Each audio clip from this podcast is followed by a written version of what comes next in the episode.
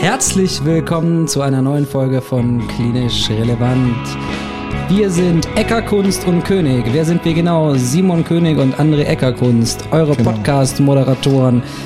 Mit dem Podcast von Ergotherapeuten für Ergotherapeuten, aber nicht nur für Ergotherapeuten, Nein, auch, sondern ja, noch für die ganze Familie. ja. Und äh, herzlich willkommen zu dieser Folge. Ja, herzlich willkommen. Aber André, Ja, was machen wir hier? ja, wir sind nicht an unserem gewohnten Platz, ne? Nee, richtig, das Studio ist weit weg. Das Studio ist sehr weit weg. Ich musste sehr viele Taschen tragen, Equipment tragen, um an einen anderen Ort zu gelangen. Und zwar befinden wir uns hier an den Ludwig-Fresenius-Schulen in Düsseldorf. Und neben uns sitzen auch zwei sehr nette andere Personen. Ja. Wir sind nicht alleine, so wie sonst, oder über irgendeinen Call miteinander verbunden. Nein, real life. Vor uns sitzen einmal Stefanie Kaiser und einmal die Ricarda. Der ist, aber dein Nachname weiß ich gerade gar nicht. Vielleicht. Dietz. Dietz. Ja, das, das, das merke ich mir. Wie der Weil- 1 Live Dietz. Ja, der. Ach, aber guck wir mal. haben Aber- aber- ich hab nichts mit dem zu tun. Simon will Connections knüpfen. Nein, ach Quatsch. Ach Quatsch. Willst du eigentlich- auf uns zukommen. Ich glaube, Simon möchte ins Radio. Aber, aber warum ich, äh, wir haben äh, übrigens das jetzt zum zweiten Mal aufgenommen, weil eben habe ich gesagt, das wäre Stefanie König hier vor mir. Weil wir haben hier einmal den Herrn König und die Frau Kaiser. Und das ist äh, tatsächlich was Besonderes und da kann man ruhig mal durcheinander kommen. Schön, dass ihr da seid. Und äh, ja, vielleicht könnt ihr euch mal ganz kurz äh, vorstellen, nochmal, vielleicht habe ich irgendwas vergessen. Ähm, Ricarda, du bist Schülerin hier? Ja, richtig. Also ich bin jetzt im zweiten Ausbildungsjahr hier an den Ludwig-Fresenius-Schulen in Düsseldorf. Und ähm, ja, jetzt bin ich auch hier in dem Podcast, um meine Erfahrung mal ein bisschen kundzutun. Ja, danke. Und äh, Steffi? Genau, mein Name ist Stefanie Kaiser. Ich bin ähm, hier Schulleitung seit vier Jahren fast. Ähm, war vorher schon ein Jahr Lehrkraft. Ähm, 2017 habe ich angefangen, genau, und leite jetzt hier seit seit vier Jahren die die Schule in den Fachbereich. Wir sind ziemlich gewachsen in der Zeit. Wir haben damals nur einen Kurs pro Jahrgang gehabt, inzwischen zwei. Also wir sind doppelt so groß. Ähm, ja, macht mir Spaß. Du bist gelernte Ergotherapeutin. Genau, ja, das hätte ich vielleicht noch zusagen können. Das Ja. hat mich nur interessiert. Genau, ich bin äh, gelernte Ergotherapeutin, habe in den Niederlanden meinen Bachelor gemacht und dann auch mein Masterstudium, nicht in Ergotherapie, sondern in äh, Health Education and Promotion. Mhm, Genau, und dann bin ich von da aus in die Lehre gegangen. Interessant.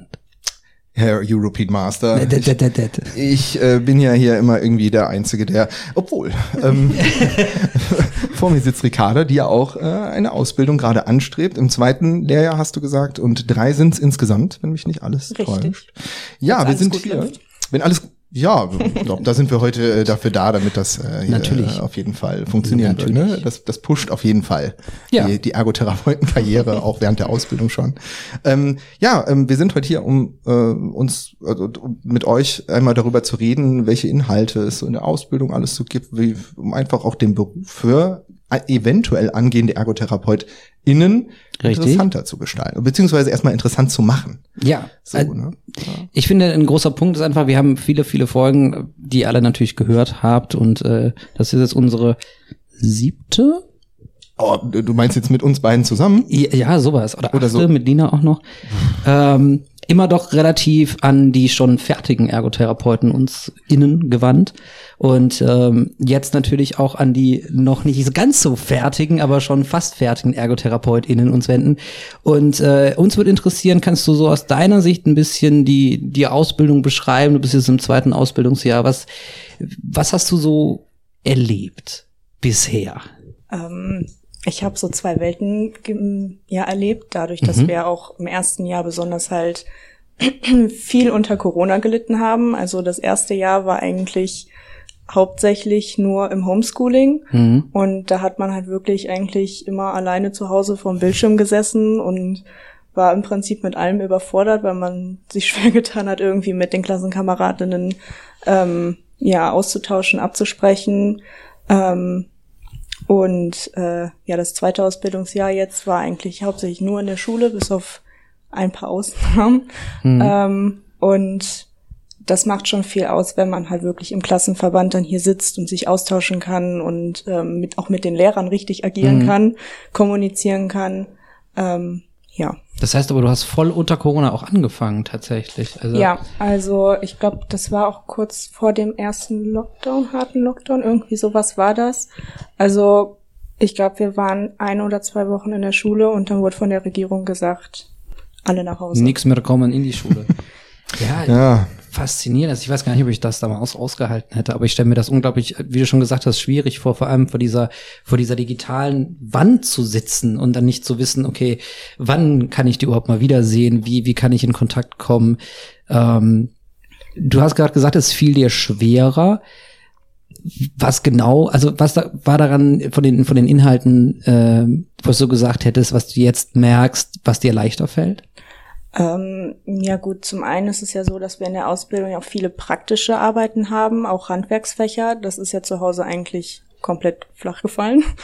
Ähm, also so Holzunterricht mit Sägen und allem Möglichen kann man schwierig zu Hause machen, außer man hat vielleicht einen Vater oder eine Mutter, die vom Beruf her irgendwie Schreiner ist. Zufällig.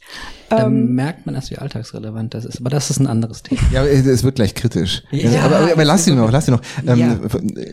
ja, wir, wir, wir machen das gleich. Ja, okay.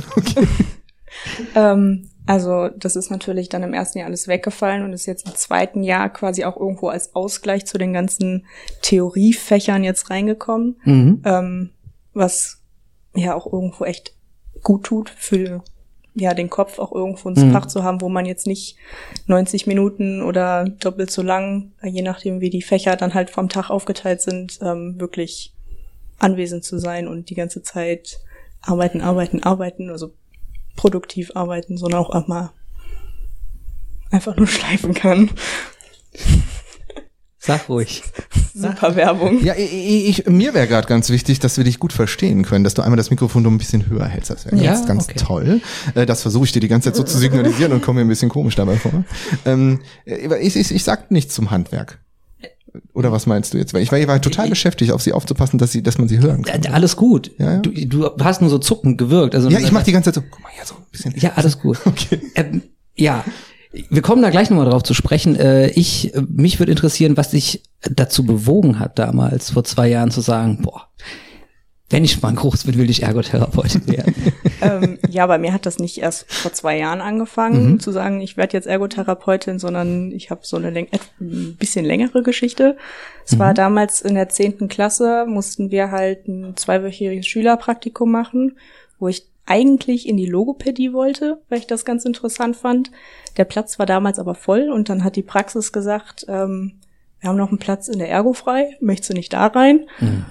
Und äh, dann war ich halt zwei Wochen da und fand das echt interessant, weil es halt einfach echt vielfältig ist. Also ich durfte da auch schon echt viel mitmachen, auch mit auf Hausbesuche gehen, ähm, was für 16-Jährige vielleicht in normalen Schülerpraktikum ja nicht ganz so üblich sein kann. Mhm. Ähm, und ja, das ist dann einfach irgendwo hängen geblieben und ähm, ja, nach dem Abi bin ich dann aber erstmal ein Jahr ins Ausland gegangen Mhm. ähm, und meinte dann so, ja, hm, vielleicht dann doch eher dann Englisch studieren mit was anderem dabei, um die Sprache beizubehalten. Mhm. Und habe sehr schnell gemerkt, dass das absolut nichts für mich ist und bin dann sehr schnell wieder zurück zur Ergotherapie gekommen und äh, habe es nicht bereut. Schön. Das äh, klingt wahnsinnig interessant. Danke dafür. Ja. Ähm, Was, was genau war das? Also du, du hattest von Ergotherapie noch keine richtige Idee. So habe ich das, du warst ja in der, wolltest ja eigentlich in die Logopädie, wenn ich es richtig verstanden habe. Ja. Und dann, ähm, was hat dich an der Ergotherapie denn so gecatcht, wo du sagst, das ist, das ist jetzt irgendwie was, was mich interessieren würde. Kannst du das vielleicht schon mal so irgendwie auf einen Nenner bringen? einfach, ähm, dass man Menschen helfen kann und auch ähm, wirklich vielfältig helfen kann, also ähm, in ganz verschiedenen Bereichen. Es kommen Leute zu einem, die absolut unterschiedliche Krankheitsbilder haben, ergo auch absolut unterschiedliche Probleme äh, in ihren Betätigungen. Und ähm, das fand ich damals schon ganz toll, dass man auch wirklich mit dem Klienten arbeitet, beziehungsweise eigentlich auch irgendwo der Klient halt mit uns Therapeuten. Ähm, und ja, mir hat einfach dieses Helfen, dieses so nah am, am Menschen sein unglaublich gefallen. Mhm. Ja. Wir sind nahe Menschen. Sind wir, sind wir. Du hast jetzt gerade schon mal so ein bisschen über die Herausforderungen gesprochen, also gerade Corona und digital und nicht digital und dann kam äh, der Handwerkshammer, dir um die Ohren gehauen, nachdem du dann wieder hier sein durftest. Ähm, was war so insgesamt, jetzt wenn, du, wenn wir Corona so ein bisschen rauslassen, so die größte Herausforderung, die du so erlebt hast in der, in der Ausbildung zur Ergotherapeutin? Ähm, Ja, das sind so ein paar. Mhm. Ähm, natürlich neben dem Online-Unterricht. Ähm, was da aber mit reinspielt, ist auch irgendwo dieses ganze Zeitmanagement, was man sich ja auch äh, aneignen muss.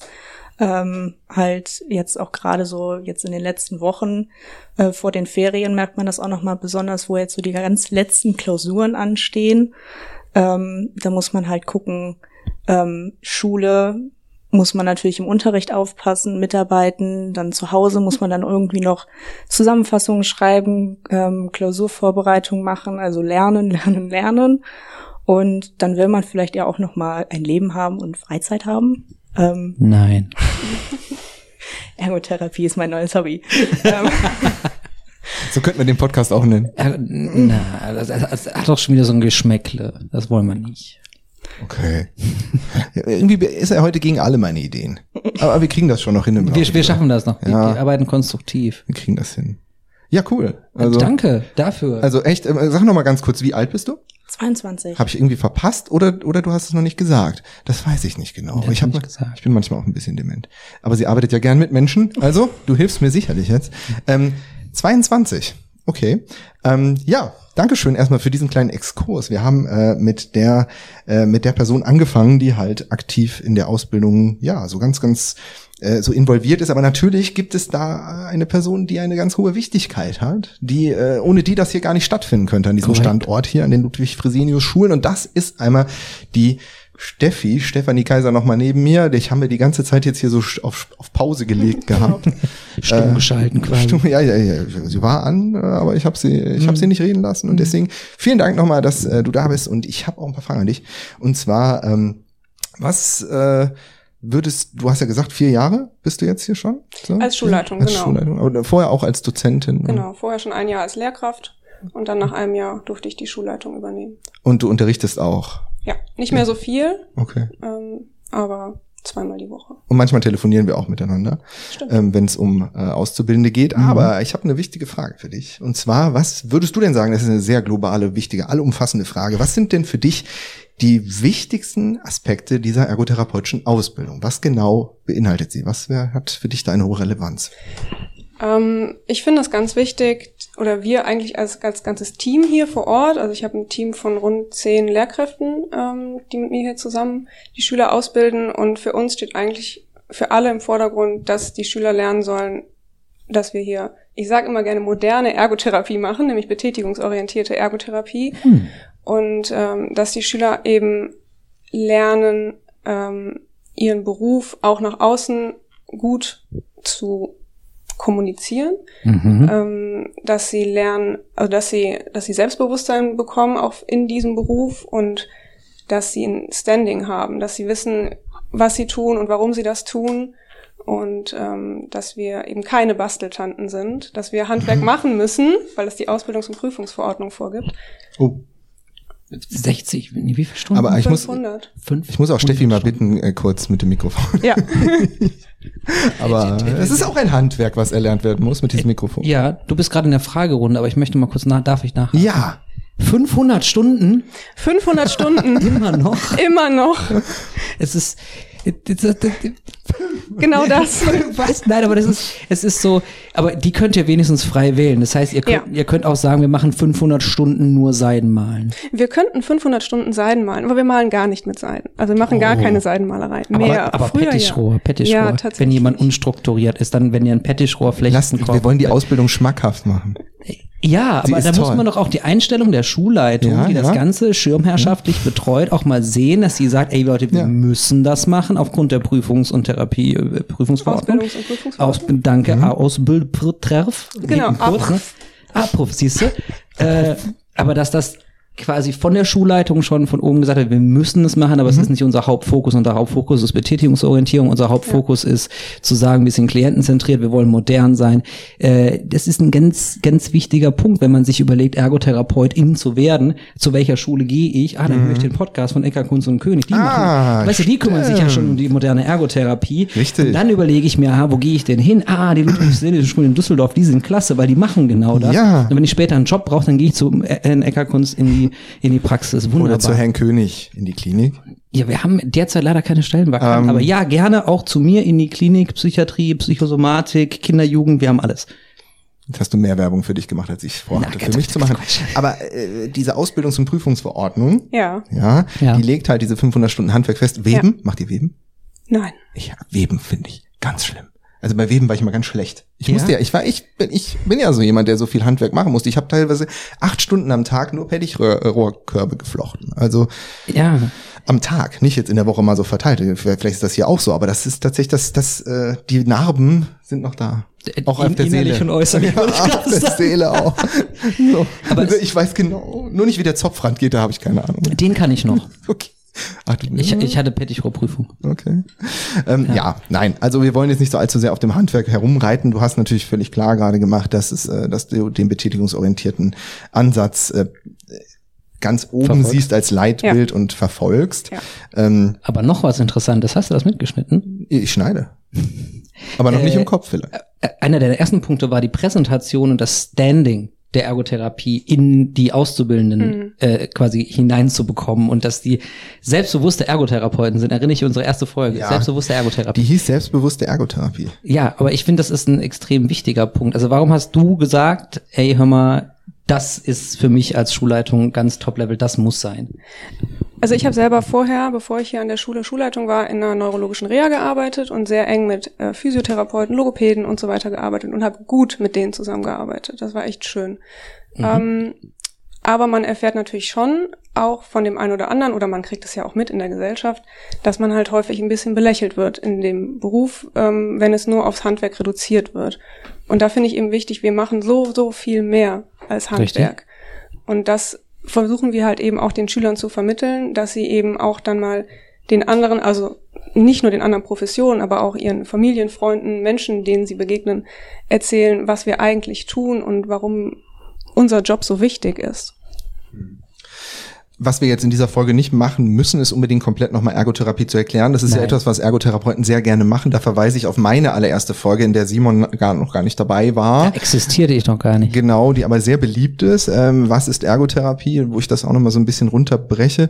Da kann man sich das gerne nochmal anhören und ähm, auch so ein bisschen von diesem Dilemma mitbekommen, was wir manchmal so mit uns tragen, dass wir uns ständig erklären müssen, dass ähm, verschiedenste Therapeuten mit verschiedensten Therapiemethoden etwas darstellen, was dann für den für die Allgemeinheit nicht mehr ganz klar als ein Berufsbild erkennbar ist und was dann häufig auch in die in Richtungen geht, die wir vielleicht nicht mit Ergotherapie assoziieren würden, um das mal kurz zusammenzufassen, nämlich Mhm. entweder in äh, in dieser Handwerksrichtung oder in eine ja funktionsorientierte Richtung, die wir vielleicht jetzt auch nicht präferieren Ja. würden als unser äh, Definition von Ergotherapie. Und deswegen ja, vielen Dank, dass ähm, du das auch so siehst und das schätzen wir sehr, weil ich weiß noch genau, wie Schulen halt, ähm, ne, also damals waren, als ich da noch in der Ausbildung war Mhm. und da war es halt tatsächlich so, da hat keiner von Betätigungsorientierung gesprochen. Da hat auch keiner kritisch gesprochen. Also Mhm. da wurde auch die, die Therapie- und Prüfungsverordnung, äh, Ausbildungsprüfungsverordnung der Therapieberufe in Nordrhein-Westfalen ähm, gar nicht kritisch hin- hinterfragt. Also ähm, da, vielleicht kann ich auch dich, Ricarda, nochmal fragen, war das für dich auch ein ausschlaggebender Punkt zu sagen, ey, Ergotherapie und Ergotherapie hier in den Ludwig-Vesalius-Schulen, weil du gesucht, ge geguckt hast, okay, wer macht das wie? Ähm, jein. Also natürlich war das auch ausschlaggebend. Mhm. Ähm, ich habe mich auch noch an anderen Schulen beworben, ähm, bin aber jetzt echt froh, eigentlich wirklich hier gelandet zu sein, Mhm. ähm, weil mir auch dieses ganze Klima hier gefällt. Also wirklich mit den Schülern, gut, dann kann jetzt die Schulleitung jetzt nicht wirklich viel für außer Klar, zu die wählt sorgen. die Schüler die aus. Klassenlehrer. Genau, halt. ich wähle sie aus. In einem mehrtägigen Bewerbungsverfahren mit Casting oder? Ja, und, und Prüfungseinstellungsverordnung. und natürlich ein Probekörbchen flechten. Entschuldigung. Ich Du kann, sagst, du ich kann sagst, nicht mehr. Entschuldigung, aber Ja, du sagst ja. gerade, wir wollen vom Handwerk weg und äh, lass Aber uns mein, mein das Kopf, mein, der macht das weiter. Ich, Ja, ich, ja, der ja. flechtet Du bist weiter die Geschichte. traumatisiert, ne? Ich bin wirklich hart traumatisiert. Ich wirklich in, das schon. nein, aber wenn man jahrelang, und Entschuldigung, dass wir dich nochmal unterbrechen, aber jahrelang seinen Beruf erklären muss und dagegen ankämpfen muss, dass man, ähm, das ist Sarkasmus. Weißt du, das ist jetzt, ich kann da gar nicht mehr raus. Ich bin Ja, ständig ja. am Erklären, dass ich nicht bastel, dass ich nicht nur spiele, dass ich, und das kriege ich auch gut hin. Ich glaube, wer uns heute nicht zum ersten Mal Ja, hört, der weiß, glaube ich, wo, bei, wo er bei uns beiden der Hase langläuft. Genau, ne? Deswegen äh, so die Frage, weil deine Perspektive, die du hast, ähm, ganz frisch, ohne überhaupt jemals Ergotherapeutin gewesen zu sein, frisch, ich wollte Logopädin werden und sehe jetzt die Ergotherapie. Dieses Bild, das kann ich heute nicht mehr bekommen, wie das heutzutage sein, wie, was man da bekommt. Weißt du, Mhm. was ich meine? Ähm, das finde ich halt auch so, so spannend. ne? Du hast jetzt gesagt, du hast dich an mehreren Schulen beworben, sagst, du bist froh, hier gelandet zu sein. Ähm, die Frage, die ich mir stelle, ähm, wenn du jetzt von anderen von Ergotherapie erzählst, Mhm. redest du dann vom Handwerk oder kannst du das überhaupt erklären? Du musst es mir nicht erklären, aber kannst du es erklären? Ähm, ich meine, wir haben es tatsächlich im Unterricht bis zum Erbrechen tatsächlich geübt gehabt. Es gibt ähm, ein Fach, wie erkläre ich meinen Beruf? fast. Heißt der Berufskunde. denn? Jetzt- jetzt Mach das nicht, stell den Sarkasmus mal ab. Wie heißt also Ich versuch's. Das, das würde mich interessieren, weil ich habe das nicht gemacht in meiner Nee. Ausbildung. Also wir hatten halt ganz am Anfang hat das logischerweise angefangen mit Grundlagen der Ergotherapie Mhm. und da haben wir natürlich auch die ähm, Definition von Ergotherapie gelernt Mhm. und ähm, tatsächlich war es auch so komplett im Ausbildungsverlauf haben immer wieder Lehrer gefragt ähm, wenn jetzt ein Klient zu dir kommt, wie würdest du dem jetzt Ergotherapie erklären? Und was sagst du dem, wenn er sagt, ja, das ist ja dasselbe wie Physio? Spannend. Boah, das ist richtig cool. Spannend. Also da auch Hut ab von den Ludwig-Vesenius-Schulen. Das, äh, das Ja. finde ich wichtig und richtig. Ich wurde einmal von einem Patienten gefragt, als ich noch in der Reha war, was denn jetzt eigentlich Ergotherapie wäre, ob das sowas ähnliches wie Lymphdrainage ist, also ob das so eine Fortbildung ist von Physiotherapeuten. Und das hat mich so geschockt. Ja, das kenne ich. Mir hat sogar mal ein Patient ganz klar gesagt, also seine Frau war bei mir in Behandlung, also nicht der war der erweiterte Klient, sagen wir es mal Mhm. so. Und äh, er hat mir gesagt, ähm, ja, meine Tochter ist ja auch Physiotherapeutin und sie sind ja, Ergotherapie ist, wie du gerade auch gesagt hast, nur eine Fortbildung für Physiotherapeutin. Das würde auch seine Tochter ihm sagen, ganz bestimmt nicht, glaube ich nicht. Aber er hat das vehement für Wochen verteidigt und äh, Ja. bis zum Schluss. Und ähm, das tut weh. Ja. Wie war denn deine Reaktion initial auf diese Mhm. Aussage? Meine jetzt? Ja, die war sehr, ähm, ich war geschockt irgendwie, weil ich, also ich habe damit schon häufiger zu tun gehabt, weil viele Klienten einfach nicht so genau wussten, was ist eigentlich jetzt der Unterschied zwischen Ergo und Physio und erklären Sie doch mal. Von daher, ich war nicht komplett unvorbereitet, aber es war schon ähm, seltsam. Hm. Also, Ja, man, man erwartet, glaube ich, auch die Fragestellung gar nee, nicht. nee, gar nicht. Also so, das ist doch bestimmt eine Fortbildung von der Lymphdrainage. Also finde find ich, also nee, nee, Fortbildung von der Physiotherapie. ja, so, so wie Lymphdrainage Fortbildung ist, macht man ja wahrscheinlich auch Ergotherapie als Fortbildung. So mal eben zwei Wochenenden und Das finde ich spannend. Ja, das erinnert mich aber an was. Ich stand heute im Aufzug im Krankenhaus mit zwei Physiotherapie-Schülern, also auch Auszubildenden der Physiotherapie, was ja jetzt auch irgendwie doch wieder passend ist. Und die beiden waren sich am Unterhalten, wen sie wie aus dem Rollstuhl rausmobilisiert bekommen. Das war ganz lustig. Nicht so, hallo, seid ihr Physioschüler? Ich bin Ergotherapeut. Und dann wurden sie so ein bisschen stiller und dann haben sie mit mir irgendwie geredet und dann sagte ich so, ja, ihr kommt ja gut klar mit dem Patienten. Ja, ja, aber wir sind ja die, die das harte Zeug machen, haben die irgendwie so gesagt. Also die haben das so sind die definiert. auch. Die sind die, die machen die harten Sachen, also die richtigen, die, War nicht Lina das, die gesagt hat, die Ergotherapeuten kümmern sich um die oberen Extremitäten, also was ihr gesagt wurde, Ja, und die Physios ist- um die unteren? das war früher auch Das immer ist wieder. furchtbar. Also ich Aber glaub- deswegen, ja, Entschuldigung. Ich glaube, wir haben auch irgendwie ganz am Anfang, ich glaube, das war's auch du, ähm, die ganz am Anfang auch gesagt hat, Physios gehen auf die Knochen und Ergos auf die Nerven. Also den ich Das habe ich ja, nie gesagt. glaub ich nicht. Niemals. Das muss jemand und- anders gewesen sein. kenne ich auch nicht den Spruch. Echt nicht? Nee. Ich kenne den auch nicht. Aber ich finde den gut. Physios gehen auf die Knochen, Ergos auf die Nerven. Ja. Ja. Dann können wir direkt mit den Ärgertherapeuten Boah, ich weitermachen. hab's gedacht, ich, ich dachte, ich sag's, Sag's jetzt nicht. Ich er wird sagen und dann ist er der, der peinlichen Moment. Wir atmen alle wieder mal tief durch. So, Mhm. okay. wir waren ja gerade in der. Fragerunde mit der Steffi. Ja, Steffi, sag mal, welche Zukunftsperspektiven wünschst du dir eigentlich für die Ludwig-Fresenius-Schule? Also insgesamt. Ja, was wünsche ich mir? Also ich finde es toll, dass wir jetzt groß geworden oder größer geworden sind, weil ich einfach den Fachkräftemangel sehe und finde es super, dass wir jetzt ähm, viel mehr Absolventen dann haben jedes Jahr. Also dieses Jahr ist das erste Jahr, wo wir dann zwei Kurse in, in die staatliche Prüfung schicken. Ich erwarte die Bewerbungen in wann? Drei Jahren? September. Im September? Diesen, diesen, diesen Ja, September. dieses, ja, genau, diesen Jahres und danach kommen ja noch neue Kurse. Die, die Bewerbung erwarte ich natürlich auch alle. Simon auch. Also immer am 1.10. starten hier Ja, 60 es gibt einen 60 riesigen, Schüler. riesigen Fachkräftemangel. Da hast du Ja. absolut Ja, unglaublich. Ja, genau. Und ähm, erstmal finde ich das toll, dass wir halt wachsen konnten und ich auch das Personal dazu bekommen habe. Das war echt schwierig. Also auf eine offene Stelle bewerben sich dann zwei, drei Lehrkräfte. Ähm, was ich jetzt super fände, wäre, wenn wir Zeit hätten, neben dem Ausbilden die Ausbildung noch ein Stück weiter zu entwickeln, also Projekte ins Leben zu rufen. Ähm, wir versuchen das immer so Stück für Stück, aber man merkt halt schon, unser, das, was wir tun, ist natürlich unterrichten und die mhm. ganze Ausbildung zu strukturieren und so.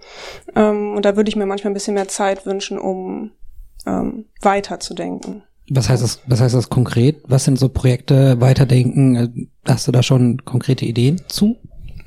Also wir haben jetzt ähm, mal was, was entwickelt, ähm, wie wir Schüler in ihrem selbstständigen Lernen weiter fördern können, weil auch mal, es wird auch mal ein Lehrer krank und äh, dann muss der Unterricht nicht immer ausfallen, sondern was kann man, was kann man den Schülern dann mitgeben, weil es vielleicht auch nicht immer jemand da, der direkt einspringen kann in den Unterricht. Mhm.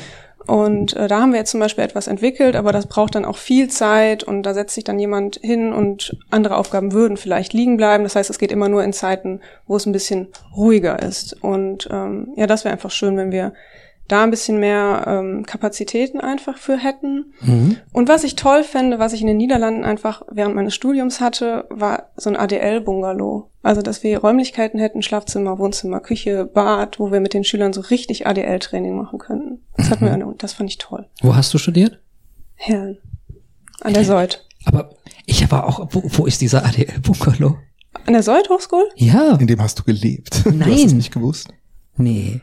Also, Klar. Also ich kenne nur oben die Etage, wo quasi immer so eine Küche und was weiß ich was und die Scooters sind, aber. Ja, aber da waren ja verschiedene Räume, also es war jetzt kein ausge, also kein extra Gebäude oder extra. Aber du meinst die zweite obere Etage, die so ein bisschen im, im Ring geht, wo dieses ganze Zeug ist und die Küche und hast du nicht. Ja, also da waren ja zwei Schlafzimmer, zwei Küchen, Wohnzimmer, ja, doch, doch, doch, doch, doch, ja, ja, klar, klar Badezimmer, klar, klar. zwei verschiedene. Ich habe das nur nicht so als Bungalow im Kopf. Aber ja, ja ich ja. nenne es immer so. Alles gut. Aber ich finde es halt schöner oder schön, um dann mit den Schülern auch diese betätigungsorientierte Arbeit hier mehr üben zu können und mhm. auch ähm, so ein Transfer, wenn man mal Transfer übt mit den Schülern von der Bank hier, ist was ganz anderes als aus einem Bett mit einer weichen Matratze. Und wir haben einen Rollstuhl zum Beispiel. Also da haben wir sicherlich noch ein bisschen Luft nach oben. Ähm, mhm.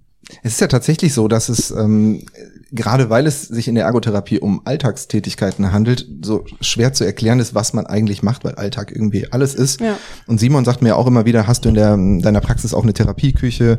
Ähm, bist du da gut aufgestellt, dass du da ADL-Tätigkeiten anbieten kannst? Das ist tatsächlich, wir haben eine Küche, nee, ist jetzt keine Therapieküche, aber im Prinzip ähm, kann ich deine Idee absolut nachvollziehen und es ist auch richtig und wichtig, viel wichtiger als den Werkraum zu haben zum Beispiel. Ich weiß gar nicht, ob ihr so, wie das hier so funktioniert. Meine Schule war damals so, die hatte eine richtige Werkstatt, eine Metallwerkstatt und das ist nicht nicht schlimm. Also man muss sich dafür auch nicht, es ist ja historisch einfach so gewachsen. Es ist einfach ein Wechsel, äh, den wir alle durchleben und ähm, auch nicht nicht in allen Bereichen sinnlos ja, also ich muss da noch mal kurz die Lanze brechen für, ja. für handwerkliche Tätigkeiten, zum Beispiel gerade im Kinder- und Jugendpsychiatrischen Bereich.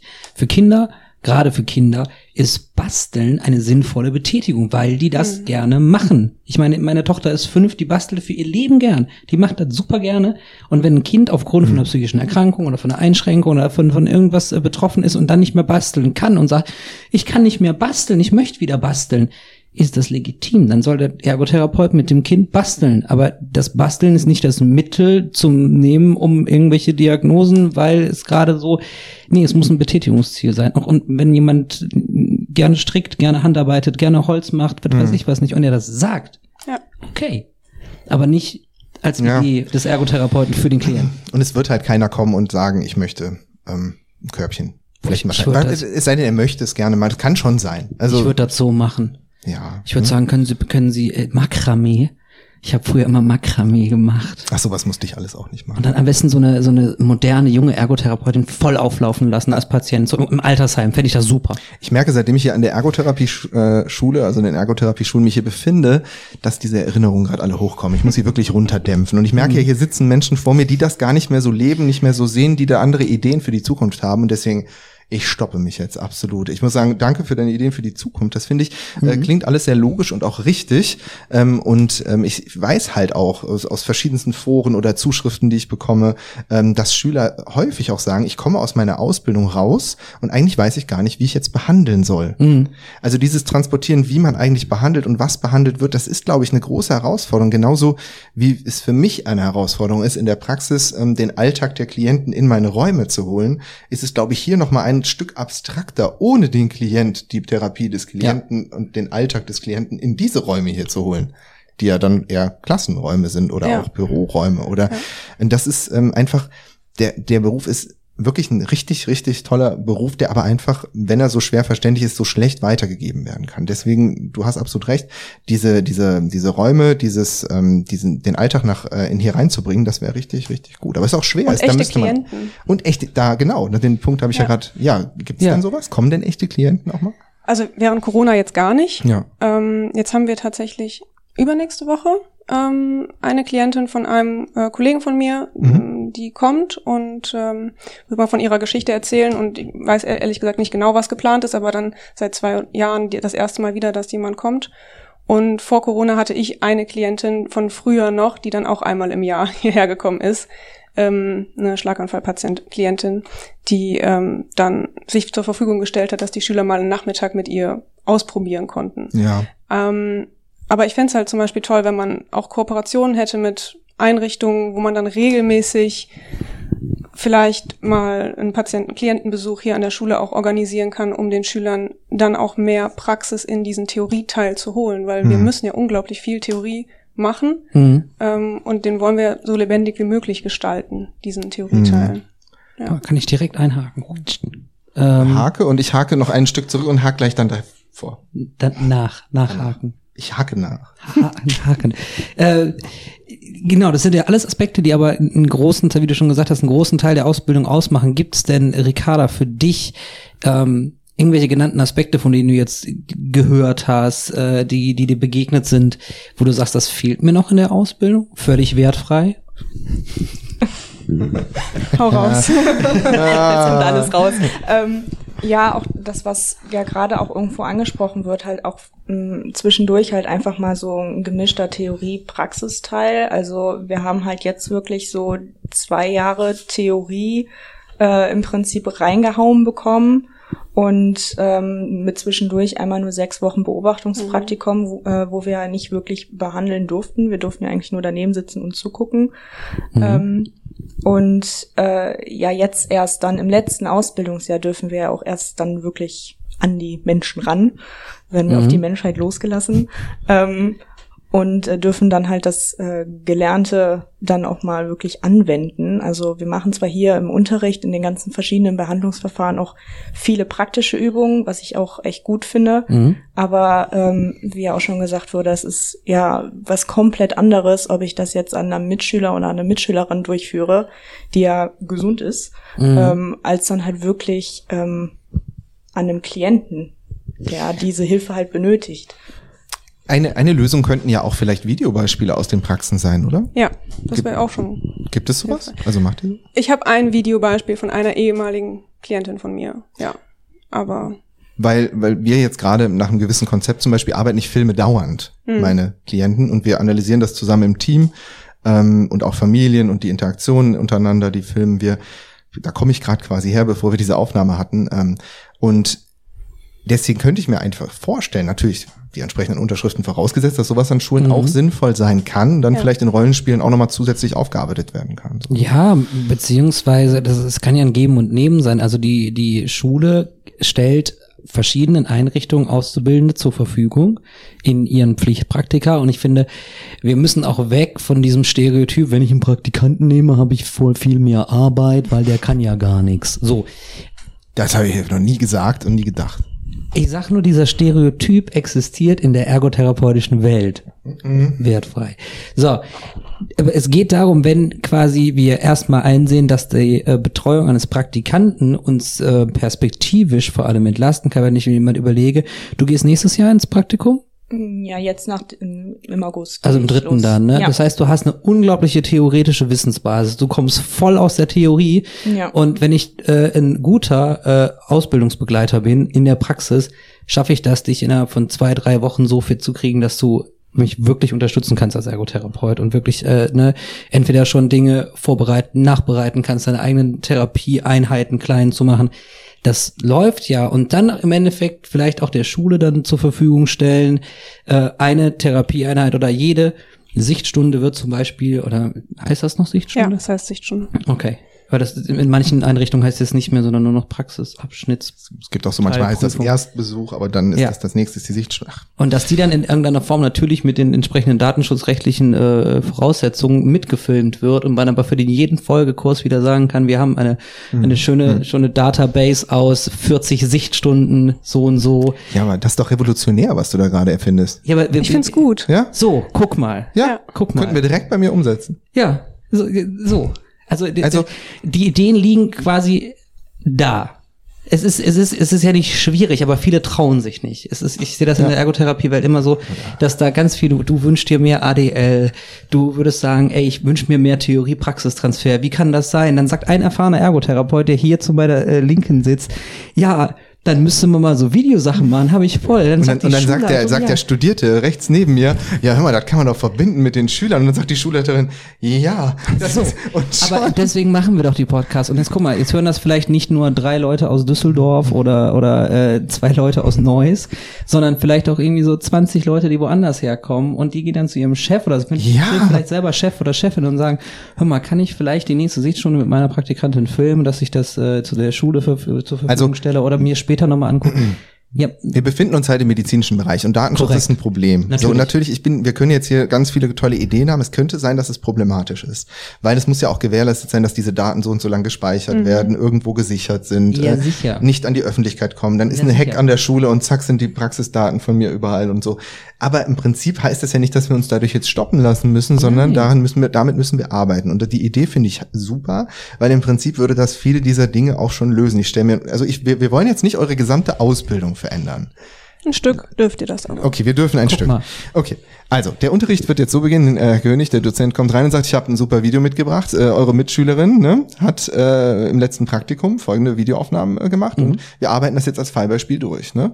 wertfrei. Wertfrei. So. Und äh, dann könnte auch an bestimmten Stellen des Videos gestoppt werden. Was wären eure Antworten? Wie würdet ihr jetzt vorgehen? Welches Befunderhebungsinstrument würdet ihr? Geht mal in die Gruppen und so. Also da könnte man doch einiges. Ich Auf hätte welchem. Modell ist das Ja, passiert? ja. Und dann kann man so richtig so ein, also ich hätte jetzt gerade richtig Lust, diesen Unterricht zu entwickeln. Wie nennen wir den? Und den auch zu machen.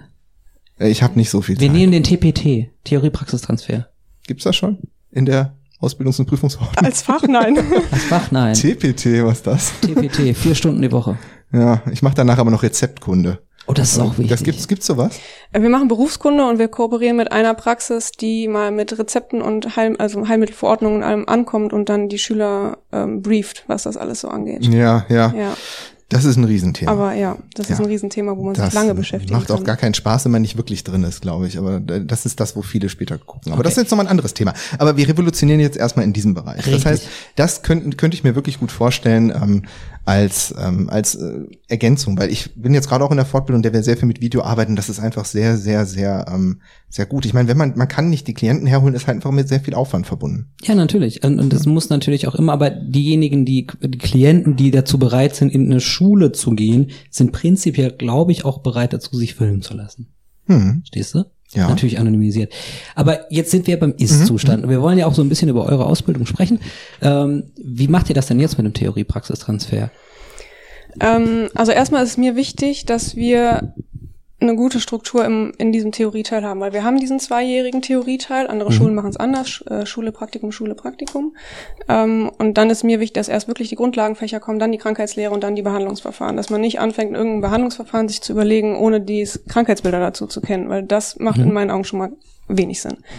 Ähm, ja, und dann versuchen wir so praktisch wie möglich in den Behandlungsverfahren halt die Schüler auch arbeiten zu lassen, also mit den Mitschülern ähm, zusammen. Ähm, aber es ist tatsächlich, es kommt zu kurz. Also das kann man nicht anders sagen. Das äh, spiegeln uns auch die Schüler wieder und die äh, SchülerInnen ähm, spiegeln uns das wieder. Wenn sie in die praktischen Einsätze gehen oder kurz davor stehen, wie Ricarda jetzt zum Beispiel, wir haben gestern noch drüber gesprochen, ähm, vorgestern, dass ihr Kurs sagte, puh, wir wissen nicht, ob wir eigentlich bereit für diese Praxisphase sind. Und das habe ich in vielen Kursen vor dieser Praxisphase gehört, weil man einfach mit so viel Theorie äh, vollgepumpt wurde. Ähm, und viele spiegeln dann schon wieder nach den ersten Wochen, hey, ich habe gemerkt, ich habe doch recht viel gelernt und ich kann doch schon ganz schön viel, aber ich muss das jetzt halt erstmal ausprobieren. Und ähm, da, das wäre schön, wenn wir die Schüler ein bisschen sicherer in diese Praxisphase schicken können. Und ich glaube, das würde tatsächlich gehen, wenn man mehr Beispiele hätte aus der Praxis. Mhm. Also was ja auch relativ neu ist, ist ja dieses Beobachtung äh, Institutionspraktikum. Institutions- und, und Beobachtungspraktikum. Was ja Kenn ich gar nicht. sechs Wochen lang ist. Ja, genau. Das ist äh, nach dem ersten Jahr äh, gehen die SchülerInnen dann für sechs Wochen in die Einrichtung, ganz frei wählbar welche. Da gibt's gar keine Eingrenzung, was den Schwerpunkt angeht. Und da mhm. sollen sie lernen, ähm, erstmal die Klientinnen, KlientInnen zu beobachten und zu sehen, okay, wie bewegt er sich? Was hat er für eine Gestik, für eine Mimik? Wie reagiert er auf Fragen? Wie mhm. verhält er sich? Ähm, um zu lernen, bevor ich anfange zu behandeln, muss ich ja erstmal lernen zu sehen, was, was macht der Klient mhm, gerade eigentlich. Ähm, ich hatte ja auch schon selbst äh, Praktikanten in dem Bereich. Ähm, genau, also das ist halt einfach so ein, so ein Reinschauen, auch ein Bild davon bekommen. Eigentlich auch ein wahrscheinlich ein Versuch des Transfers. Ja, natürlich. Ähm, die ersten, also sie haben in ein Jahr Unterricht gehabt, Anatomie ist durchgelaufen, Ethikgrundlagen ist durchgelaufen, Berufskunde, vielleicht schon ein bisschen Krankheitslehre, allgemeine auf jeden Fall, bisschen mhm. spezielle auch. Und dann die ersten Beispiele auch aus der Praxis zu sammeln und dann auch gut vorbereitet zu sein für dieses zweite Jahr, wo ja dann die Behandlungsverfahren schwerpunktmäßig kommen dass die ähm, SchülerInnen dann Beispiele aus der Praxis haben. Und das hilft auch. Also, ähm, oder? Ja. Genau. Ja. Siehst du das genau? ja, also äh, mir hat das unglaublich geholfen. Also nach dem ersten Ausbildungsjahr bin ich wirklich in die Ferien und auch danach halt in das ähm, Beobachtungspraktikum mhm. reingegangen und ich dachte mir nur so, also irgendwie habe ich das Gefühl, ich habe absolut nichts gelernt und ich weiß mhm. absolut nicht, was ich da jetzt tun soll. Ähm, aber äh, dem war tatsächlich nicht so. Und auch nach dem Praktikum, durch die ganzen gesammelten Eindrücke in den vielen verschiedenen Bereichen ähm, oder Krankheitsbildern, die ich halt da schon kennengelernt habe und ähm, ja, Behandlungsmöglichkeiten, ähm, konnte man halt viel zum Unterricht halt beitragen, wenn der Lehrer gefragt hat, ja, Krankheitsbild XY, ähm, wer kennt das denn? Ähm, wie kann man damit umgehen, was kann man damit machen, ähm, das hat schon viel gebracht und im Nachhinein verknüpft man dann auch irgendwo. Mhm. Und äh, ja. das hat schon echt viel gebracht. Ja. Ähm, Mir fällt noch was ein. Ja. Dann? äh, wir versuchen auch immer mehr zu kooperieren mit, mit Praxen oder Einrichtungen, ähm, dass sie mal zu uns kommen und aus der Praxis erzählen. Spannend. Ihre Praxis vorstellen oder ihre Einrichtung vorstellen. Ich auch nicht. Nein, wir werden aber gefragt. Ach so. Also wir gehen gar nicht an die ah, okay. Einrichtung, sondern die Einrichtungen gehen zu uns und kommen zu uns wahrscheinlich wegen Personalmangel, sagen, ja. machen natürlich auch ein bisschen Werbung für sich, mhm. was ich in ist Ordnung ja nicht, finde. Nicht verwerflich, ist nicht verwerflich. Nee, finde ich in Ordnung. Ähm, aber das sind in der Regel Einrichtungen, die dann auch ähm, vielleicht ein besonderes Konzept entwickelt haben und das auch gerne mal vorstellen möchten, ihre Arbeit vorstellen möchten. Und das finde ich auch wichtig. Das ist so ein, finde ich, ein Mehrwert für die äh, SchülerInnen hier am ja. Standort. Weißt du, wie ich das mache, Simon? Ich gehe nicht an die Schule, sondern wir machen Podcasts und mit, äh, mit den Schulleitungen. Genau, mit den Schulleitungen. Und dann können sich das die Schüler alle anhören und ich muss nicht kommen. Ich mein, du bist doch hier. Äh, oh, ich habe ja einen Fehler gemacht. ähm, okay. Ja, so, so ein bisschen. Ja. Ja. Aber ich, nee, also ich finde das ähm, prinzipiell gut. Ne? Ähm, klar, wir sind in Zeiten des Fachkräftemangels und natürlich, wenn wir jetzt alle total gut ausgelastet wären, würden vielleicht weniger kommen. Im Prinzip, äh, so hat jeder was davon. Ne? So habt äh, ja, ihr als Schule natürlich was davon, dass die, dass die äh, ähm, sich vorstellen können und auch so, dass man einen besseren Eindruck bekommt, was gibt's denn da für Unterschiede auch mhm. in den mhm. Praxen, weil da gibt's deutliche Unterschiede. Ähm, und natürlich ist es auch so, dass man selber sich präsentieren kann und zeigen kann, ähm, was man macht und dann vielleicht jemand findet, der oder die oder der oder äh, sagt, das ist genau die Art Praxis, wo ich arbeiten möchte. Klar. Aber auch das Thema, was wir eben hatten mit Rezepten. Also wenn ich dem Schüler da in acht Unterrichtseinheiten die Rezepte um die Ohren haue und versuche zu erklären, ähm, ist das, glaube ich, was anderes, als wenn jemand aus der Praxis kommt und das einfach mal schildert, wie das im Praxisalltag auch so läuft. Das ist auch, finde ich, authentischer. Hm. Ja, auf jeden Fall. Also äh, alleine, was ich heute wieder für Absetzungen im Briefkasten hatte und ähm, da könnte ich emotionale Geschichten erzählen, ähm, aber die man natürlich auch erst begreift, wenn man wirklich was damit zu tun hat. Ne, so. Also wenn man später wirklich diese Rezepte bearbeitet, wollen, wollen wir nicht so lange an den Rezepten bleiben. Also ähm, sehr, sehr interessant. Es hat sich auf jeden Fall was verändert schon in der Ausbildung. Ja, sicher. Deswegen sind wir ja hier. Ne? Also, haben wir eigentlich schon darüber geredet, dass man ja nicht nur eine Ausbildung zum Ergotherapeuten machen kann oder zur Ergotherapeutin, sondern auch einen Studiengang? Nee, wir haben noch nie über das Studium gesprochen. Noch nie? Nein, das haben wir schon, aber dass das auch mit an den Ludwig-Fresenius-Schulen in Kooperation geht, haben wir das schon gemacht? Nein. Ich glaube nämlich Nein. nicht. Ich glaube, wir haben da was übersprungen, aber wir wollen das auch gar nicht so sehr intensivieren. Wir wollen nur sagen, da gibt es was, Was Ja. was wir anteasern könnten vielleicht. Ja, das können wir anteasern. Also die Hochschule Fresenius ähm, hat jetzt einen Ergotherapie-Bachelor-Online-Studiengang entwickelt. Der befindet sich gerade in der Akkreditierung und soll voraussichtlich ab September diesen Jahres an den Start gehen. Ähm, genau, und der soll dann, oder der baut auf der Ausbildung auf. Also das ist ein ähm, Studiengang, den man Vollzeit oder Teilzeit neben dem Job machen kann, als fertiger Ergothera fertige Ergotherapeutin. In? Ich lerne So? immer dazu. Ich auch. Ja. Ähm, genau, der geht dann drei, vier Semester, je nachdem, ob man das, wie gesagt, Vollzeit oder berufsbegleitend macht und ähm, geht dann nochmal viel mehr auf den wissenschaftlichen Teil ein. Wo wir gerade beim wissenschaftlichen Teil sind. Hm. Inwieweit schafft ihr das, das zu integrieren? Also aktuelle Forschungsergebnisse oder ähm, berufspolitische Inhalte, die gerade ganz aktuell sind. Ist das, ist das möglich? Ich meine, in deiner Vision war das wahrscheinlich schon so mit enthalten. Ja, da ist das auf jeden Fall enthalten. Ähm, wir haben ein sehr, sehr junges Team hier, ähm, was sehr motiviert ist und auch versucht, ganz viel Fachartikel, Fachliteratur mit einzubinden in den Unterricht. Tatsächlich sind es 80 Stunden Fachsprache wissenschaftliches Arbeiten, die wir unterrichten. Das langweiligste und trockenste Fach, fürchte ich. Warum? Warum Ja. direkt? Warum? Also, Äh, der- nein. Das ist, die, das, ist, das ist das, was wir gespiegelt bekommen. ja, aber, äh, jetzt haben wir doch eine, eine, eine Lernende hier sitzen. So. ja. Sie hat jetzt ja nur gesagt. Ist das wirklich das Wa Unspannendste? warum, warum ist das so unspannend und warum ist das so trocken? Mm, Ja, weil es im ersten Moment halt nicht wirklich was mit dem, also mit dem zu tun hat, warum wir eigentlich irgendwo hier sind, mit Leuten zu behandeln. Aber ähm, wir haben natürlich auch in dem Fach gelernt, halt die ganze wissenschaftlichen äh, Lektüren halt zu lesen, zu analysieren und zu verstehen. Mhm. Ähm, und das bringt einem dann jetzt im Nachhinein dann doch eigentlich ziemlich viel im Unterricht, wenn man halt ähm, verschiedene ähm, Broschüren oder Artikel liest zu den verschiedenen Krankheitsbildern. Ähm, und äh, wir haben auch gelernt, tatsächlich eine kleine Forschungsarbeit zu schreiben. Also wir hatten hier wirklich die Aufgabe, sich in äh, Kleingruppen zusammenzutun und ähm, ja, wirklich eine kleine Forschungsarbeit aufzubauen. Also wir mussten uns ein Thema ähm, aussuchen mit verschiedenen Mhm. Forschungsfragen. Wir mussten eine Umfrage erstellen und äh, die ganze dann auch selber auswerten und äh, dann, ich weiß nicht, wie viele Seiten es waren, ich glaube 20, das dann halt niederschreiben. Also es ist halt auch nicht wenig in dem Mhm. Sinne. Und ähm, da hat man halt so einen kleinen Einblick dann in dem Sinne in dieses wissenschaftliche Arbeiten dann bekommen. Ich sehe, Simon möchte, der möchte was sagen, warum Forschung für uns ErgotherapeutInnen so wichtig ist. Ich, Oder? Ich, ich wollte einen anderen Punkt. Ja, aber den, den danach. Den auf jeden Mhm. Fall danach. Du hast gesagt, 80 Stunden habt ihr für Fachsprache und wissenschaftliches Ja. Arbeiten. Es ist trocken und es ist langweilig. Also der Tenor, ist- ich überspitze jetzt. Ja, ne? ja, es ist trocken und es ist langweilig. Die SchülerInnen, wertfrei, verstehen nicht, warum müssen wir das überhaupt machen? Es ist ja trocken und langweilig. Und dann haben sie im Gegensatz dazu 500 Stunden Handwerk. Wo Das ist schön nass und äh, ja, flechtig. das ist, das ist einfach und entlastend. Das so. stimmt. So. Ähm, aber ich glaube, das ist der Krux an der ganzen Geschichte. Der, der damaligen, äh, der Erstellung der, der, der Verordnung. Ausbildungs- und Prüfungsverordnung. Dankeschön. Ab. Ab. Ich sage jetzt nur noch ab. Mach ein bisschen Beatbox. Nee, aber Spaß beiseite.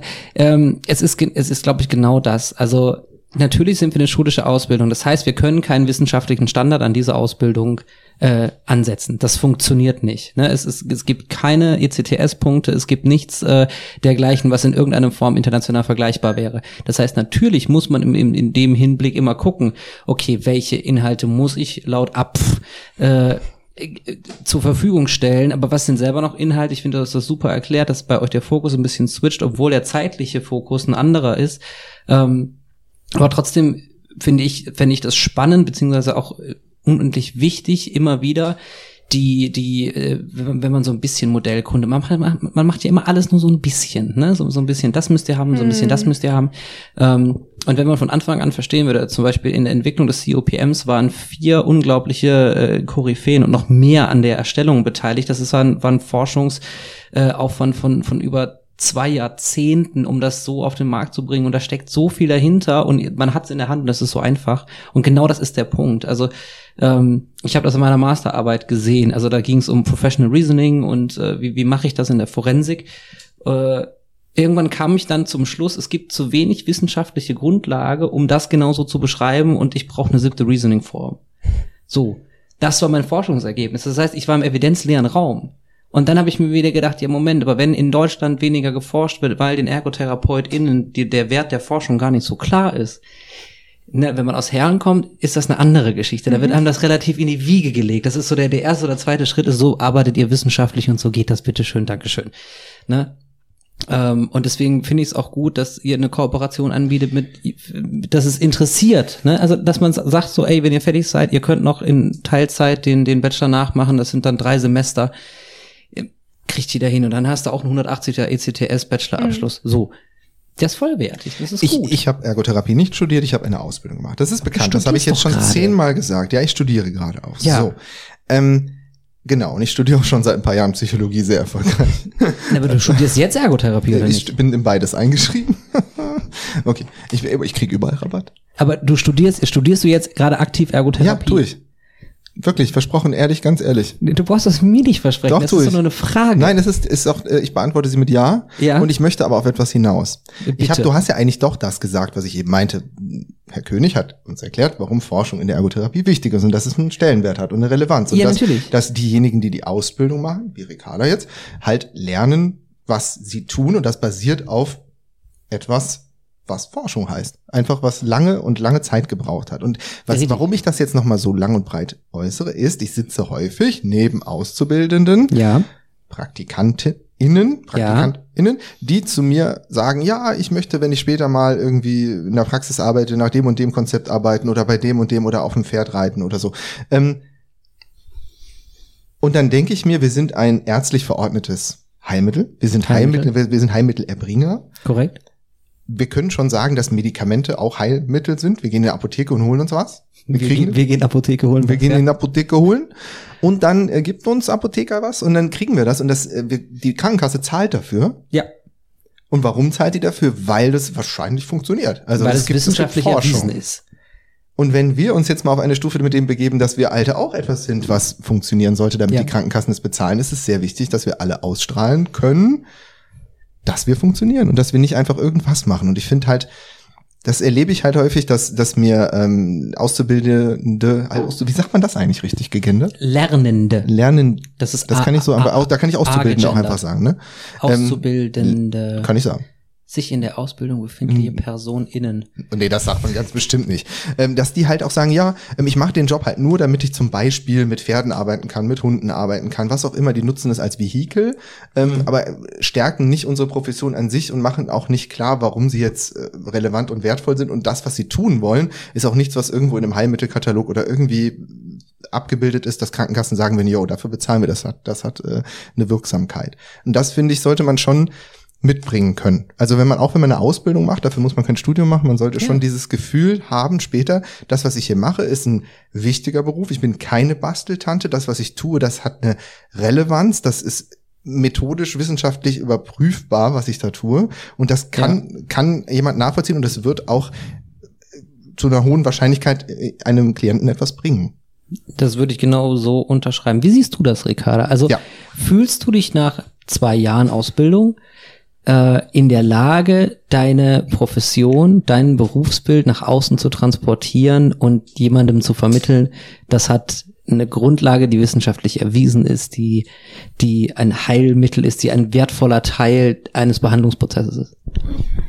Ähm, ich würde sagen, ich denke schon, Mhm. weil wir hier eigentlich gut darauf vorbereitet werden. Ich sage aber auch im Gegenzug, ich finde auch wichtig, dass halt diese Aus äh, diese Studien ähm, oder dieses Studiumangebot halt für nach der Ausbildung halt angeboten wird, dass man halt auch eben lernen kann, wie man wirklich wissenschaftlich arbeitet. Ähm, auch in dem Hinblick, dass sich halt ähm, das Berufsbild weiterentwickeln kann, weil ähm, das finde ich halt auch unglaublich wichtig und das Ja. hat auch was damit dann irgendwo zu tun, dass es halt vielleicht auch in der Gesellschaft irgendwann noch mehr anerkannt wird, als es halt jetzt momentan langsam aber sicher wird, weil ich kenne leider auch einige Ärzte, die sagen, Ergotherapie bringt nichts. Oh, laden wir die ein in unseren Podcast? Ja, Okay. direkt den Kai damit. Kennst du wirklich äh, persönlich? Persönlich jetzt nicht. Eine Bekannte von Okay. mir hatte halt äh, Chemotherapie und Bestrahlung bekommen und ähm, hat komplette Sensorik in alle Extremitäten verloren und der Neurologe meinte, ja, Ergotherapie bringt nichts. Sag dem Kai das. Da spielt man Ja, ja, das nur, regt mich auf. Kai, das ist jetzt für dich. Du befindest dich jetzt gerade im Hören unseres Podcasts. Ja. da spielt man ja nur ein bisschen mit den Fingern in Linsen rum und äh, Ja, aber genau das ist ja das, was ich meine. Deswegen muss ja unsere. die Dame doch Nein, mal ich kann das. Das macht mich, das triggert mich auf ganz das macht vielen mich, Ebenen. also als ich das gehört habe, da bin ich auch ich echt vom Glauben abgefallen. Das hat mich echt richtig wütend gemacht. Sehr Ähm, und deswegen finde ich halt, wie gesagt, auch wichtig, dass man halt auch weiter forscht, dass sich dieses Berufsfeld halt weiterentwickelt, dass auch Ärzte irgendwann, irgendwann einfach Und das merken, macht man mit jeder Bachelorarbeit. Jede Bachelorarbeit trägt zum wissenschaftlichen Aspekt der Ergotherapie teil. Darf ich dir eine provokante Frage stellen? Sie, denkst du, sie sagt nein? Ich denke, ich weiß ich es eine nicht. Wahl? Wir Du kannst, du kannst auch sagen, nö. Es kommt auf die Frage an. Ja, also meine Frage wäre, ähm, hast du dich denn natürlicherweise dann schon für den Bachelor entschieden, wenn du die Ausbildung fertig hast? Ich weiß es tatsächlich noch nicht, ähm, ob ich studieren möchte. Wahrscheinlich nicht direkt nach der Ausbildung, Mhm. ähm, weil ich glaube, ich dann auch erstmal so erst wirklich so in den Beruf reinkommen möchte. Aber das kann man doch nebenberuflich machen. Ja, So wie ich. aber ähm, ja gut, ich habe gerade eben ja schon dieses Zeitmanagement in der Schule angesprochen Ja. und ich glaube, dass ich dann erstmal mit dem Beruf klarkommen möchte. Mhm. Ähm, ich schließe aber nicht aus, dass ich dann mich nicht wirklich in fünf, sechs, zehn Jahren oder so entschließe, dann nicht doch dann auch das Studium anzufangen. Okay. Also du merkst, ich möchte dich ein bisschen ärgern Ja. und das ist alles nur nicht so ernst gemeint, ne? dass nicht immer die Hörerschaft sagt, oh Gott, wir laden den König nicht mehr an, wir hören keine Podcast mehr, der, der macht die Schüler fertig. Nein, auf gar keinen Fall.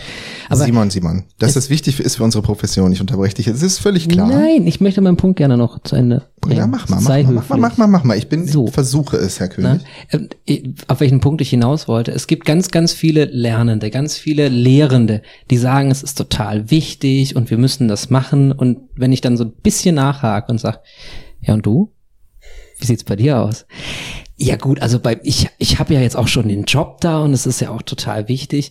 Ähm, wir wollen heute nicht über das Thema Akademisierung sprechen, das haben wir auch in einer anderen äh, Folge schon getan. Ähm, ich möchte damit nur gerne zum Denken anregen. Also einfach nur an jeden Schüler, äh, Schülerin, die das hört, an jede Lernende, an jede im Praktikum, an jeden alteingesessenen Ergotherapeuten, Ergotherapeutin. Denkt drüber nach, Leute. Lasst es euch durch den Kopf gehen, macht es Sinn? Oder sagt ihr nur, dass es Sinn macht, solange es nicht die Eigenverantwortung erwartet und so weiter. Ich möchte nur einen Denkprozess Ja, anstoßen, aber ne? wenn ihr nicht studieren wollt oder könnt, aus Ist irgendwelchen das ja Gründen, kein Thema. ist das überhaupt kein Problem und Hab überhaupt ich nicht auch schlimm. nie gesagt. Nein, aber worauf ich nochmal, aber bleibt dabei, habt einen kritischen Blick. Ja. Nicht jede Fortbildung ist Gold. Ja. Ja, oder äh, äh, leistet das, was sie erzählt. Das ist ein Ja. großer Markt. Also ich, ich höre ja auch häufig von, von ErgotherapeutInnen nach der Ausbildung, oh mein Gott, jetzt bin ich fertig mit der Ausbildung und jetzt kann ich irgendwie gar nichts. Und jetzt muss ich erstmal eine Fortbildung machen. Dann sitzen die vor mir im Vorstellungsgespräch und sagen, äh, sie bieten ja auch äh, an, dass Fortbildung unterstützt. Wenn ich so, ja klar, ich muss erst die machen, die und das und das, ich kann doch nichts. Und das ist nicht so. Nach, also meiner Nein. Meinung nach, ähm, das ist ja eben, was wir auch meinten. Während der Ausbildung denkt man manchmal, ich kann noch nichts, wenn ich in die Praktika komme. Und so ähnliches Gefühl hat man ja auch, wenn man fertig ist, ich kann noch nichts. Ähm, und dann ist man auf diesem Fortbildungsmarkt und ist halt eine Menge Methoden stehen einem gegenüber, die vielleicht zum größeren Teil nicht so in unseren Beruf passen oder vielleicht auch ähm, keinem wissenschaftlichen Standard mehr standhalten können und ähm, die dennoch vielleicht auch gewisse Art sinnvoll sein können, Klar. aber unseren Beruf verwässern. Und da möchte ich einfach nur, dass dieser kritische Blick auch gerne ohne Studium irgendwie aufgebaut wird oder erhalten bleibt oder dass darüber kommuniziert wird. Ne? Ja, weil wenn du nichts können würdest, wenn du aus der Ausbildung Ja. kommst, und das kann mir natürlich die Schulleitung, die rechts neben mir sitzt, Ja. auch bestätigen, wenn du hier aus der Ausbildung rauskommst, kannst du, bist du vollwertiger Ergotherapeut. Staatlich Ja. anerkannt. Ja. Du warst von einer staatlichen Prüfung und du Ja. hast diese Prüfung bestanden, also bist du in der Lage, Therapien zu machen. Ne? ja, brauch- Aber kennst du das denn nicht, dass vor dir Natürlich. jemand sitzt und sagt, ich kann jetzt eigentlich noch nichts? Und dann denke ich mir, wenn jemand zum Maurer ausgebildet wird, kann ich mir vorstellen, der mauert schon. Also der kann eine Mauer bauen. nicht nur das, der kann dir ein ganzes Haus da hochziehen. Genau. Ne? Und dann aber ErgotherapeutInnen haben oft das Gefühl, sie können es noch nicht so ganz. Und das, das ist, glaube ich, weil es einfach so ein riesiges Feld zu sein scheint. Aber vielleicht fragen wir mal die Ricarda noch Ja. mal, die ja auch manchmal das Gefühl so hat oder hatte. Woran glaubst du liegt das, dass man das Gefühl hat, man kann noch nichts? Ähm, ich kann mir vorstellen, dass das vielleicht auch irgendwo daran liegt, dass man oder dass viele nach der Ausbildung noch nicht genau wissen, in welchem Bereich man jetzt genau gehen möchte. Also natürlich lernt man im Praktikum, dafür sind Praktika ja das Pra das ist ja da, ähm, viele unterschiedliche Bereiche kennen. Aber ähm, ich kann jetzt auch sagen, ich interessiere mich viel für die Pädiatrie und die Neurologie. Ähm, aber sage ich jetzt mal, das Praktikum kann mir auch was komplett anderes zeigen und dann stehe ich nach dem Praktikum da und weiß jetzt nicht wirklich, wo ich hin möchte. Und ich glaube, das ist es, was dann die fertigen ähm, Ergotherapeutinnen dann irgendwo verunsichern könnte, weil wir halt einfach dieses breite Spektrum haben mhm. an äh, Behandlungsfeldern. Wie Und man du lernt das, Steffi? ich wollte sagen, ja, Ja, ja. sorry. Man lernt ja alles ein bisschen, ne? Also die Schüler müssen in SchülerInnen müssen in jeden Bereich reinschnuppern. Das wird auch hervorgegeben von der Ausbildungs- und Prüfungsverordnung, was ja auch nicht verkehrt ist. Ähm, und ich glaube, dass dadurch auch diese Unsicherheit kommt, weil man alles in der Basis kennengelernt hat. Ähm, so ein Fachpraktikum geht zehn Wochen. Da kann ich viel lernen. Ähm, und dann werden sie in die Berufswelt geworfen. Sie haben ganz viel geleistet. Sie haben eine staatliche Prüfung abgelegt, die echt nicht ohne ist. Ähm, aber ich glaube, das ist auch das, was ich ganz am Anfang meinte. Wir müssen es schaffen, in der Ausbildung das Selbstbewusstsein zu vermitteln. Und ich glaube, das Selbstbewusstsein kommt dadurch, dass du gesagt hast, ich weiß nicht, in welchem Bereich ich gehe. Es gibt super viel bereichsspezifisches Fachwissen. Ne? Wenn ich wieder an die Psychiatrie denke, mein äh, Steckenpferd, das ist so riesenhaft. Aber ich muss dazu sagen, ich muss nicht jede psychiatrische Erkrankung kennen und wissen, wie die sich symptomatisch ausdrückt, weil dafür habe ich ein multiprofessionelles Team, dafür habe ich den Arzt, ich habe den Psychologen. Ich muss wissen, was kann ich als Ergotherapeut anwenden im Bereich der Psychiatrie. Weißt du was? Ich glaube einfach, dass dadurch, dass viele unseren Beruf jahrelang nicht verstanden haben, sich sehr viele Methoden rausgebildet haben, der eine darauf spezialisiert, der Ja, eine da drauf, ja. der eine da drauf. Ähm, dadurch hat man als Schülerin das Gefühl, meine Güte, das gibt so viel, was ich nicht weiß und der weiß so viel darüber und das kann ich alles nicht wissen. Während man bei so anderen Berufen wie Logopädie das Gefühl hat, ja, da geht's um die Sprache, da geht's ums Schlucken. Das kann man sehen, messen, hören. Das ist, ähm, bei uns geht's um die Betätigung. Wenn wir es darauf sch- schaffen, und das ist ja deine Vision und unsere ja auch, ähm, das darauf runterzubrechen, dass halt auch Schüler das Gefühl haben, nein, es geht nicht um Methode ABC. Ist das jetzt das Interact Plus Konzept? Ist es jetzt Bobat? Ist es jetzt Affolter? Ist es jetzt, was weiß ich, sensorische Integrationstherapie? Äh, und die kann ich ja alle gar nicht, sondern es geht eigentlich darum, die Betätigungswünsche des Klienten zu erfassen. Geh einen Schritt zurück und versuch damit zu arbeiten und hol dir dann Ja. deine Informationen und bilde dich dann fort. Man muss ja nicht alles wissen, man muss nur Ja. wissen, wo es steht. So. Ähm, ja, ich, ich, Das ist so ein ich ähnlicher Spruch wie Physiotherapeuten gehen auf die Knochen und Ergotherapeuten gehen auf die Nerven, den habe ich mir gemerkt. Ja, aber es ist doch genauso, guck mal, du könntest mich jetzt nicht in, in, der, in der Pädiatrie einsetzen. Ich hab, bin hochgebildeter Ergotherapeut. Doch, das könnte ich. Aber nicht so fachlich wie jetzt jemand, der Ja, äh, pädiatrische Erfahrung hat. Ich sag nur. Ja, ne, aber du ich- wärst bestimmt sehr gut darin, Eltern zu beraten in, äh, in vielen Themen. aber dann habe ich heute wieder mit Hauptteil. Erwachsenen zu. Ja, ja, du verstehst, was ich meine. Oder Funktion. Ja, aber du, auch du hast ein gewisses Bild davon und das wird bei vielen wieder anders gelebt. Das ist halt einfach genau da ist das Profil unseres Berufs ein Ja. bisschen. Ich das sage ich deswegen jetzt so, weil ich manchmal Bewerber habe, die sagen zu mir, also ich, ich arbeite gerne bei Ihnen, aber auf gar keinen, so reden die genauso, äh, auf gar keinen Fall mit Kindern. Weil das kann ich überhaupt nicht. Und dann kommt irgendwann raus, die meinen, dass die Behandlung von Kindern nur sensorische Integrationstherapie wäre und dass sie ganz komplizierte äh, Ach, Wahrnehmungsgeschichten. ist Nein. Und auch du kamst mir gerade so vor, als würdest du dieses Klischee leben. Eigentlich geht es, ist das ähm, genau dein Fachbereich. Du müsstest nur auch Lust haben, mit Kindern zu arbeiten und dann kommst du da gut rein. Ja. Genau, ne, und ja, deswegen finde ich das wichtig und Mensch, Ricarda, du hast sowas Tolles vor dir, du hast alle Möglichkeiten. Ja. Gibt es einen Fachbereich, wo du sagst, ey, der interessiert mich voll? Ja, gut, habe ich ja gerade auch schon gesagt. Also Pädiatrie und Neurologie, also ist das, was ich halt echt interessant finde. Ja, da ist so wie ziemlich jede Praxis. Äh, Aber deine ist gut und Ja, wir sind modern also- mhm. und äh, super eingerichtet. Ihr habt super viel Zeug und ja, wir haben Neurofeedback, zwei Therapiehunde. Viel zu viele Räume demnächst. Das ist schön. Also die Hunde haben mich überzeugt. Die Hunde, siehst du? guck, guck, guck. Ich sag doch. Ich sag doch. Ja, Ne? ja. Ähm, ja. Die ich, Hunde waren- ich, Die Hunde überzeugen alle.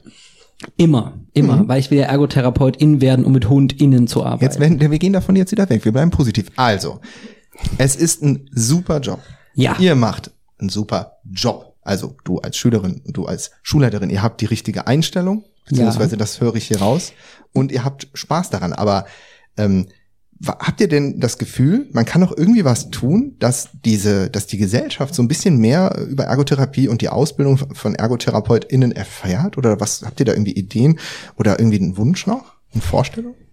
Naja, einerseits halt durch Öffentlichkeitsarbeit, ähm, wie so ein Podcast natürlich. Ähm, aber ich glaube, die beste Werbung wäre eigentlich, wenn die ErgotherapeutInnen, die arbeiten, betätigungsorientiert arbeiten. Ich glaube, das wäre die beste Werbung.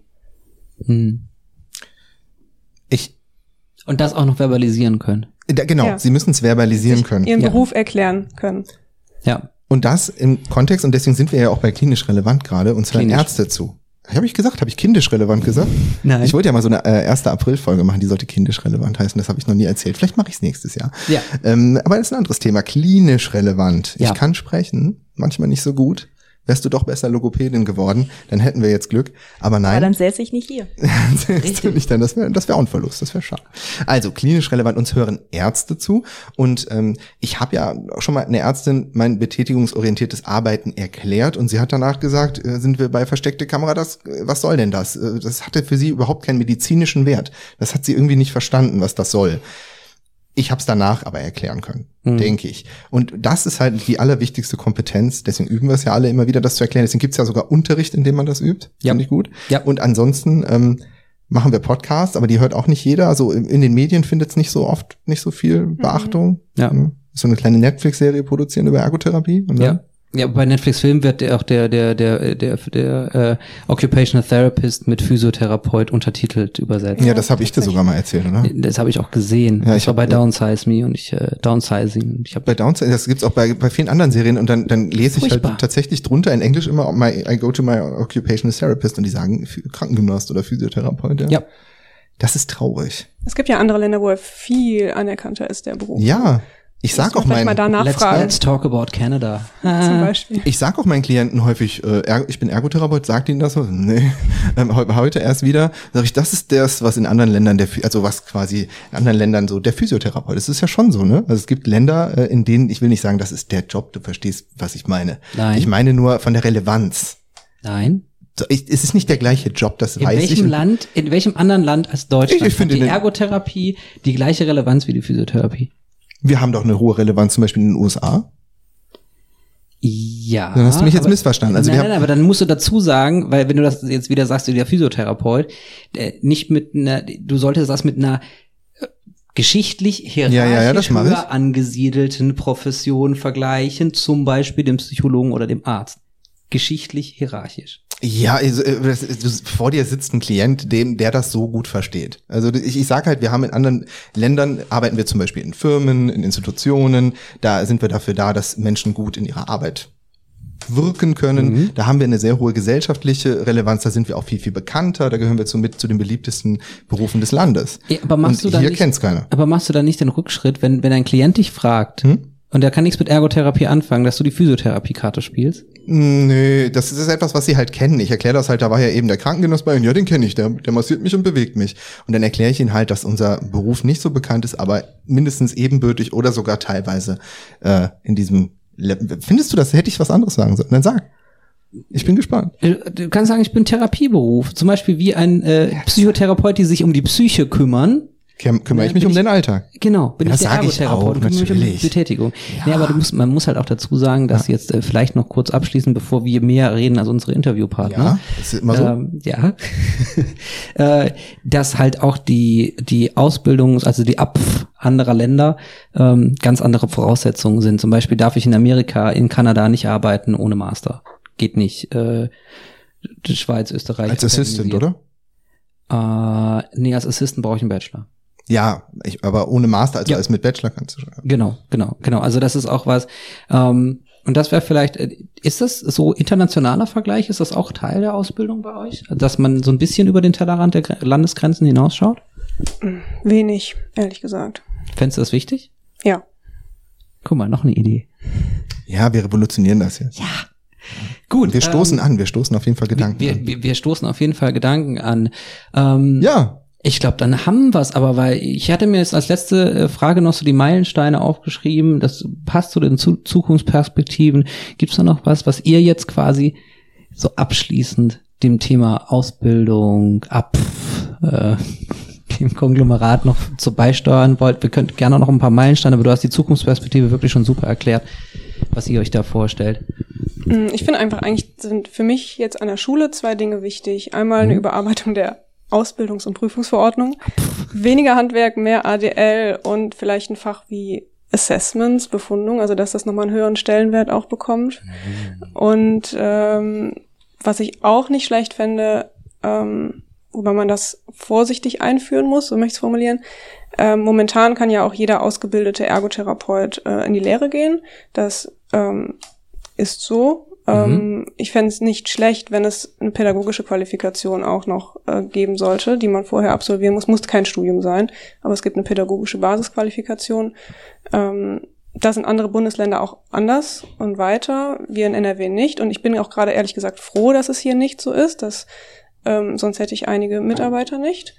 Ähm, aber ich glaube, das würde auch nochmal den Beruf voranbringen und muss ja vielleicht auch nicht in dem Moment, wo man sich bewirbt oder anfängt, schon sein, dass man diese Weiterbildung hat, aber dass man halt die Möglichkeit hat oder das als, ähm, jetzt fehlt mir das Wort.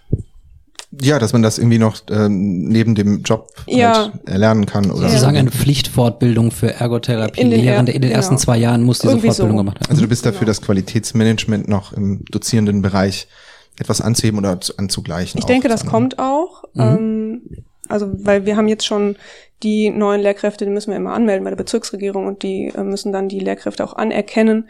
Und das ist jetzt immer so unter, unter dem Vorbehalt, dass demnächst ähm, eben eine pädagogische Qualifizierung noch dazu kommt. Eine Bekannte aus Hamburg hat mir allerdings letztens erzählt, dass an den Ergotherapieschulen nur noch jemand mit Bachelor. Das ist, wie gesagt, von Bundesland zu Bundesland unterschiedlich. Also ich Ja. glaube, Niedersachsen ist da auch, war es Niedersachsen? Bin mir nicht ganz sicher, aber Kann deutlich strenger, was das angeht. Über Thüringen wollen wir gar nicht sprechen. Nein. Nein, Okay, das lassen wir. wir lassen das. Kommt ein Ricarda, anderes Mal. abschließende Worte. Ähm, ja, ich kann mich dem eigentlich nur anschließen. Also ähm, wir haben auch in der Klasse auch oft gesagt gehabt, dass wir eigentlich viel mehr Zeit haben wollen würden für Modelle und äh, Assessments, dass man die vielleicht auch selber mal anwendet und nicht nur irgendwie kurz bespricht. Mhm. Ähm, das macht meiner Meinung nach einen riesen Unterschied.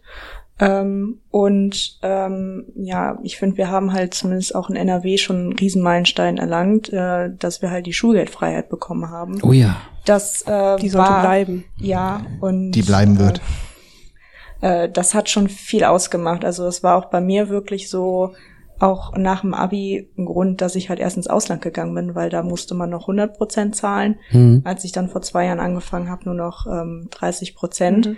Das war ein enormer Unterschied, Ja, weil damals hätte ich es nicht alleine gestemmt bekommen, auch nicht mit elterlicher Unterstützung, Mhm. weil das monatlich ein Riesenbatzen Geld war und das ist jetzt schon echt viel, viel besser geworden.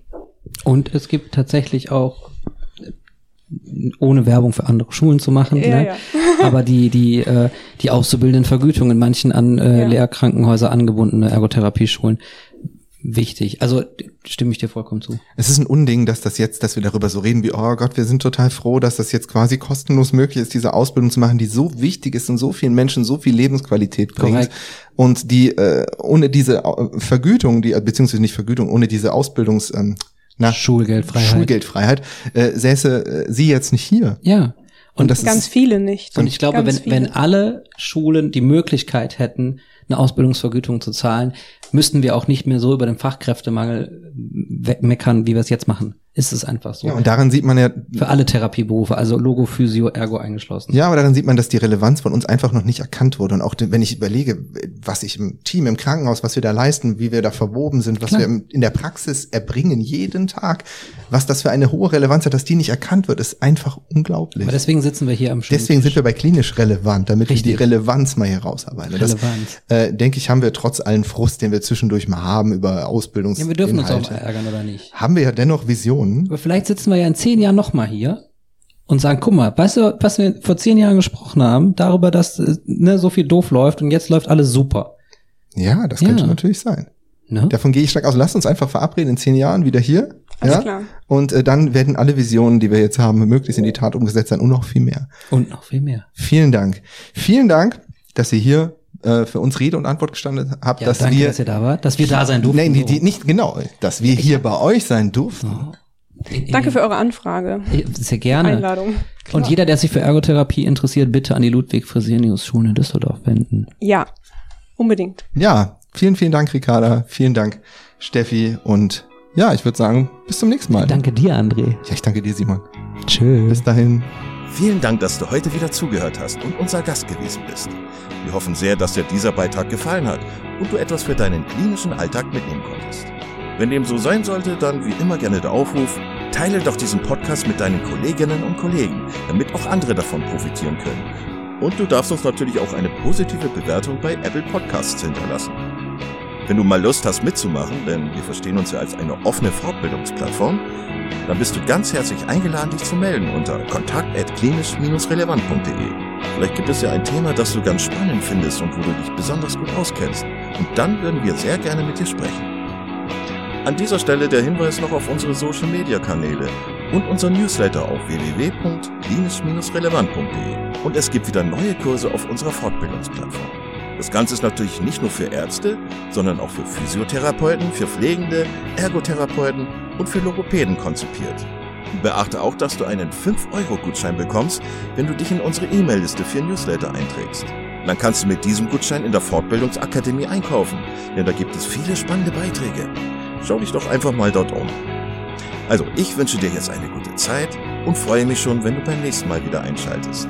Pass auf dich auf, bleib gesund. Bis zum nächsten Mal. Ciao.